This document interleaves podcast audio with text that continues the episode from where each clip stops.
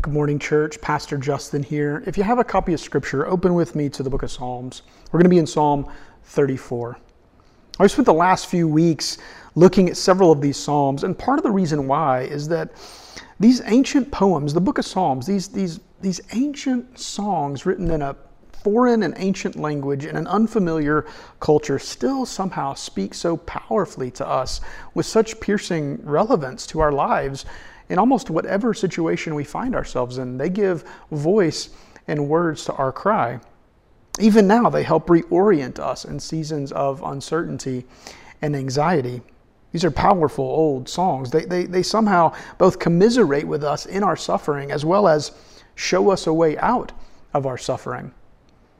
Robert Alter, who's a professor of Hebrew literature uh, in California, he says part of the spiritual greatness of this book, part of the spiritual greatness of Psalms, part of the source of its enduring appeal through the ages, is that it profoundly recognizes the bleakness, the terrors, the long nights of despair that shadow so many lives. And yet, against all of this, evokes the notion of a caring presence that can reach out and touch the brokenhearted. And of course, Psalm 34 is no exception. Now, the first thing you might notice in your Bibles is there's a note before verse 1. Mine says, in my translation, of David when he changed his behavior before Abimelech so that he drove him out and went his way.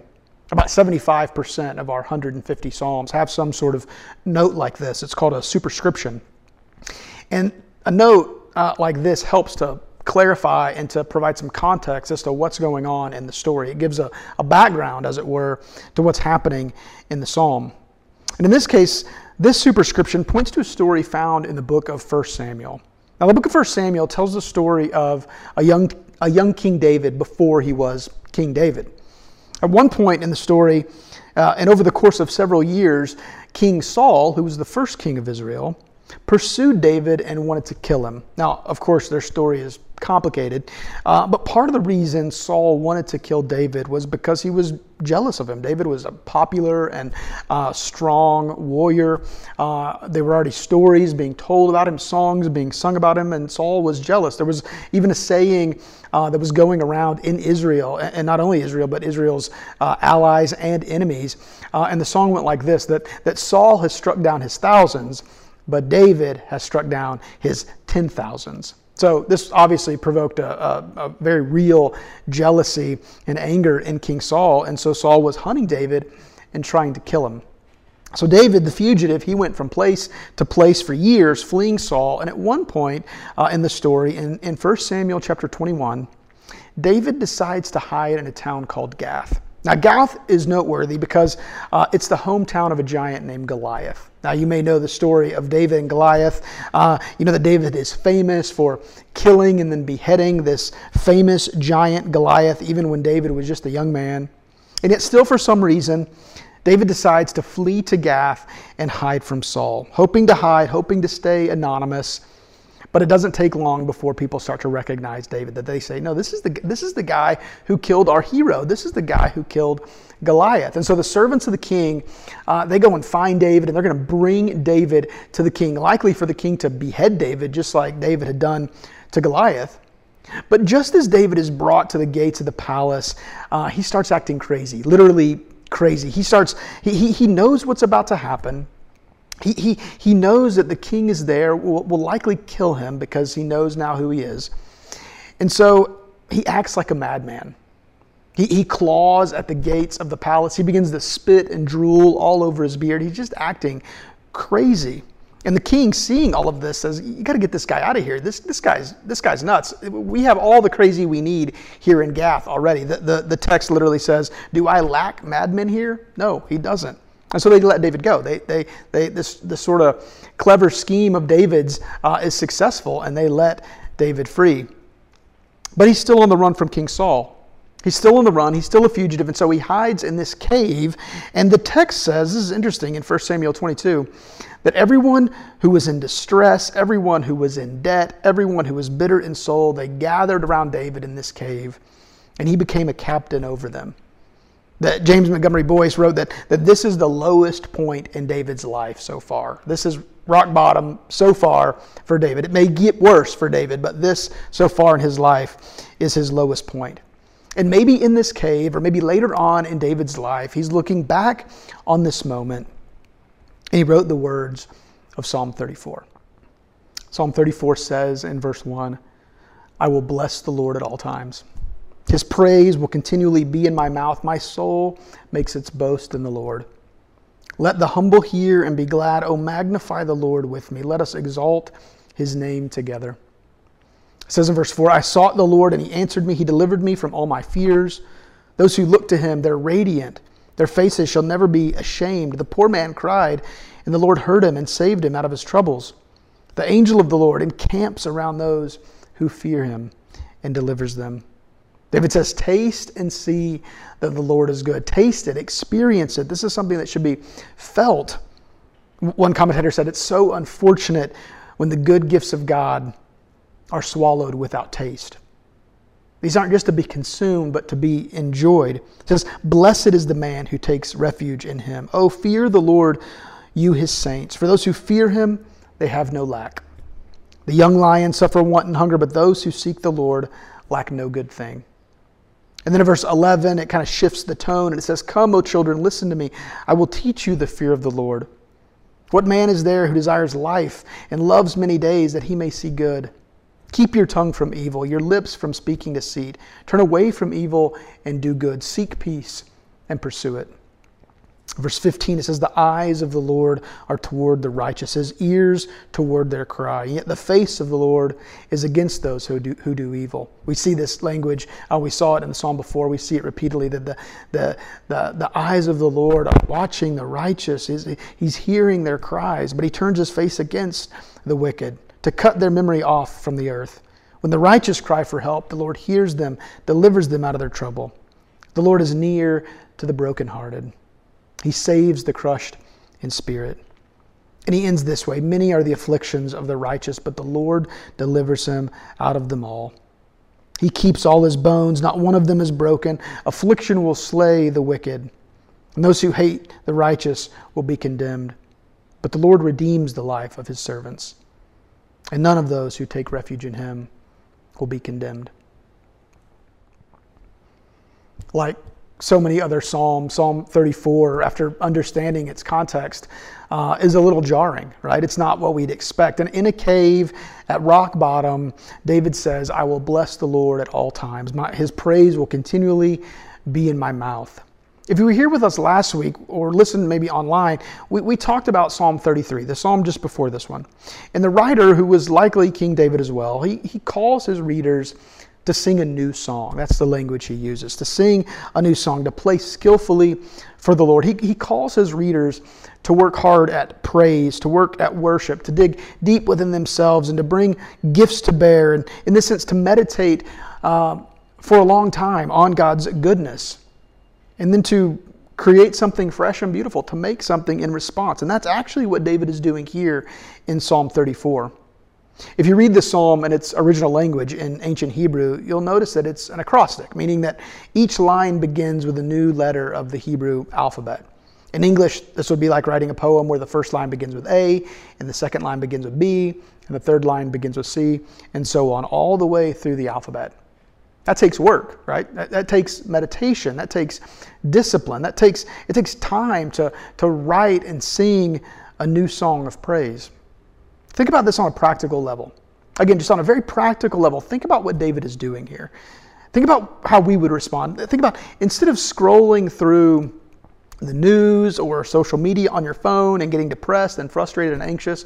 Actually, learned a new uh, term this week: doom scrolling. Right? Have you heard of this? Doom scrolling, where you just you just spend your time going from bad news to bad news, and you can't help it. Right? And that's all we're hearing. So much of what we're hearing over these last few months is just um, it, it makes us anxious. It makes us depressed. It makes us frustrated. We, we get, we, we're confused even how our friends are responding to certain things in the news. And, and so imagine instead of focusing on this endless list of things that uh, you wish were different, things that you can't control, imagine instead if you sat down and began meditating on the good things of God, the good things that you can see, that you reminded yourself of God's fa- past faithfulness that you worked hard at writing a creative poem or a skillful journal entry about God's goodness and about God's mercy. Maybe you paint, maybe you sing, maybe you uh, maybe you build, maybe you do whatever. But but you work hard and you work creatively at praising and giving gratitude for who God is. Imagine how that might change your attitude. Imagine how that might change your mood or your speech or your relationship with your kids or your spouse or your coworkers. It could be completely transformative. David is here in a cave and he writes a poem about God's goodness. And not only that, but he, works hard and intentionally at, at each line so that each line begins with the next letter in the alphabet. I don't think he was just trying to be cute. I don't think he was just trying to be. I, I, I, think he, I think he knew. I think he knew that what he needed to get his mind off his troubles, to reorient himself, he needed to invest real time, real prayer, real reflection, real creativity to create this new song. And the result of David's work is this beautiful and beautifully complex Psalm 34.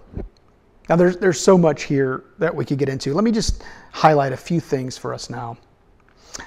Many commentators note that this psalm, as we said, is divided into two parts. The first half is a song, and the second half really is a sermon. David transitions from praise uh, to then kind of teaching and instruction for his readers. And in some ways, the hinge connecting these two halves is in verse 12. It says in verse 12, What, what man is there who desires life and loves many days that he may see good? I think that's kind of a, a, a little bit of a wooden translation. Another translation puts it this way, maybe a little clearer do you really want to live? Do you really want to live? Would you, would you love a long and happy life? It's somewhat of a rhetorical question, but, but because of course, yes, we all, we all want the good life. And that's, that's really the question at the heart of the psalm. What kind of life do you want? What really is the good life? That's what we're pursuing. And David shows us something about the good life in this psalm. Now, maybe the first thing to note about the good life is that it's not always good. That's the bad news, church. The good life is not always good. Bad things happen. Sickness is real. Suffering is real. Sin is real. Bad things happen, even to good people, even when we try to do everything right. It's unavoidable. Bad things happen. David makes clear many are the afflictions of the righteous. That's in verse 19. Jesus reiterates this truth in the New Testament when he says in John 16, In this world you will have trouble. Now, we, we talk about clinging to the promises of Christ. this, consider this promise that bad things will happen to you. Jesus is promising it. The good life is not always good, the good life is not always easy.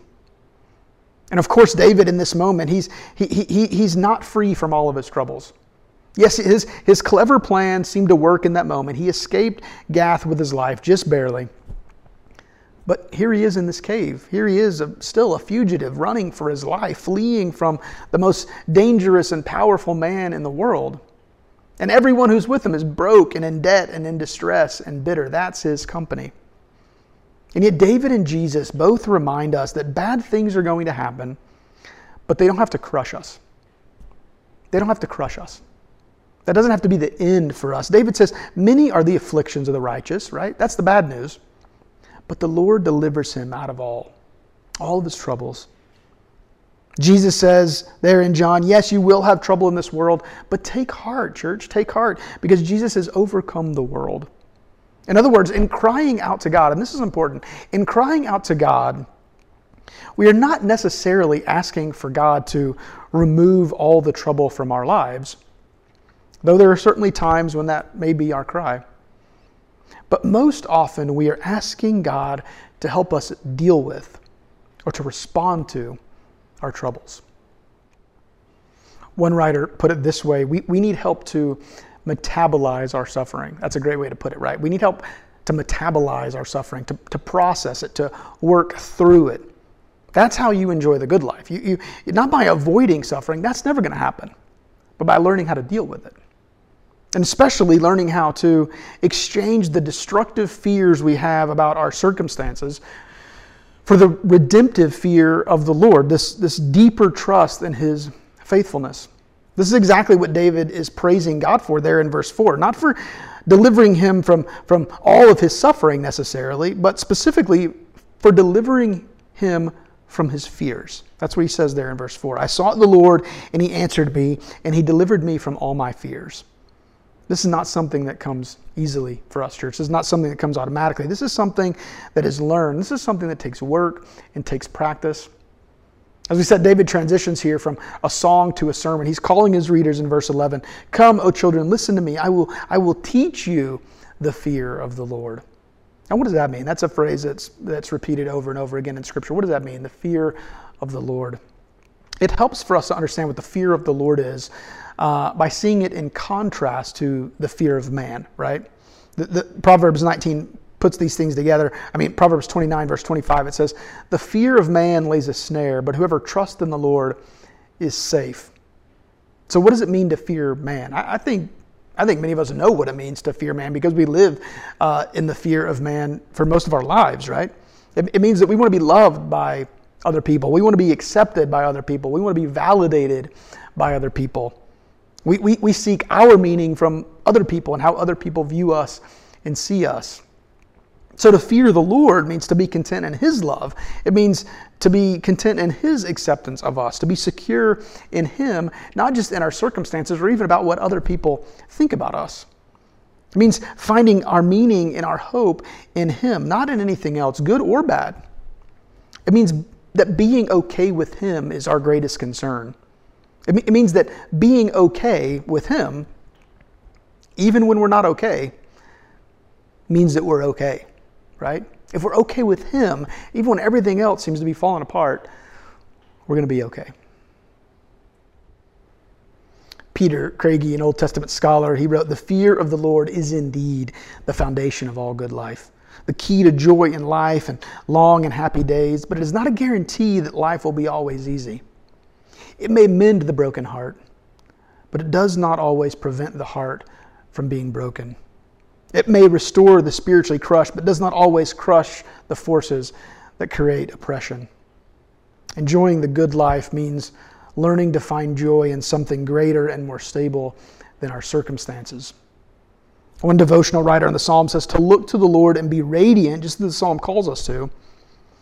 To look to the Lord and be radiant as a result is to walk through life, and I love this phrase, in happy defiance of any circumstantial adversity sending our lives, our emotional lives, into meltdown. You have God. You are safe. So you have everything. So, how do we get there, church? How can we experience, how can we taste and see that the Lord is good? Here are just a few things as we close. I'll make them easy to remember. We need to sing, we need to serve, and we need to submit. Right? Those three things. And we'll see them here in the text to sing, to serve, and to submit. That's how we enjoy the good life. So to sing, we, see here in David, we need to train our hearts to praise the Lord. We need to train our hearts to praise the Lord at all times. We, we talked last week about, about griping and about gratitude. He says, I will bless the Lord at all times. In, in the cave or on top of the mountain, I'm going to praise, I'm going to give thanks, I'm going to worship. That means intentionally considering and meditating on the goodness of God. That we look for the Lord's hand in the pain as well as in the pleasure. That we look for his mercy in the midst of our suffering. Job, who is uh, the poster child of suffering, when, when even seemed like needless suffering for him, when he was reflecting on God's character, he wrote this Naked I came from my mother's womb, and naked shall I return. The Lord gives, and the Lord takes away. Blessed be his name. Blessed be the name of the Lord. You want to experience the good life? You want to experience joy in the midst of suffering? Sing in the midst of suffering. Rejoice in the midst of trouble. So we not only sing, but we also serve. This is a, a, call to a different kind of lifestyle. David instructs us here watch your mouth, speak the truth, turn away from evil and do good, seek peace and pursue it. That's all there in verse 13 and 14. The good life is found in service and obedience. Derek Kidner, Old Testament scholar, commenting on this passage, he says, The good that we enjoy goes hand in hand with the good that we do. There's a kind of life that produces lasting joy, a life of service and sacrifice and generosity. That produces lasting joy. And there's another kind of life that produces temporary joy, but lasting despair. That's a life of self seeking and self serving, being stingy and cynical. That's not what God is calling us to. This is part of what Jesus means when he says, We'll never find out our true life until we lose it. We'll, in other words, we can only stand, we can only understand ourselves and what we were made for when we stop living for ourselves and we stop. The, the, the good life is experienced in doing good. It's not just in seeking our own advantage, but seeking the advantage of others, of thinking of others as more highly than ourselves. And so we sing and we serve, but we also must submit to the Lord. The, the, the good life comes at a great cost. It's billed to us, but it's paid by God. Scripture says there in verse 32 of, of chapter 34 the Lord redeems the life of his servants. That means that he, he purchases us, he buys us, he, he pays for us, he rescues us, and how he owns us. We are his. We should submit to him. And this is the point that the, the good life is ultimately and eternally and exclusively found in God Himself, found in submission to our Redeemer. Only there can we be free from our shame and condemnation, as He says in the Scriptures, not to be crushed by our troubles Again, James Montgomery Boice, he said, deliverance here is good. The deliverance that David experienced here is good, but what is essential is deliverance from our eternal punishment that's due for our sins. The deliverance we must look to and is only found in Christ. Verse 22 says, The Lord redeems his servants. Well, how does he do that? By the death and resurrection of Jesus. No one will be condemned who takes refuge in him. Why not? Because Jesus has taken the condemnation in our place. One devotional writer says that God has demonstrated that He is not a stoic God. He's not detached and distant. But he's, he's not removed from our frailties or from our distress. He hears our cries. In Jesus, God draws near. He, he entered into our brokenheartedness. The Lord knows what it is to be crushed in spirit. He endured everything that we do. He, he, he is calling us to enjoy Him to enjoy Christ, to walk with Him, to look to Him. It's, it's, it's in Him that we can be radiant and glorious. You want to enjoy the good life? Sing to Him in the midst of suffering. Serve one another. Serve your brothers and sisters around you. Serve your neighbors and your family. Serve those you don't like serving. And submit yourself to Him. Understand that He has, he has redeemed you, He has purchased you, he know, He's drawing near to the brokenhearted. He's present with you in your pain. Look to Him and enjoy. Let me pray for us. God, we thank you for your word. God, we thank you for the truth of your word. We thank you that, God, that you have provided an abundant life in yourself. God, it's found in you, and, you, and, and you've done it to such an extent that we can have joy even in the midst of suffering. That praise can continually be in our lips, even and maybe especially when we're at rock bottom just as David was. God, I pray that you would speak to us this morning. God, we thank you for your word, the truth of Scripture. God, I pray that we would be a joyful people. God, we thank you. We praise you. In Jesus' name, amen.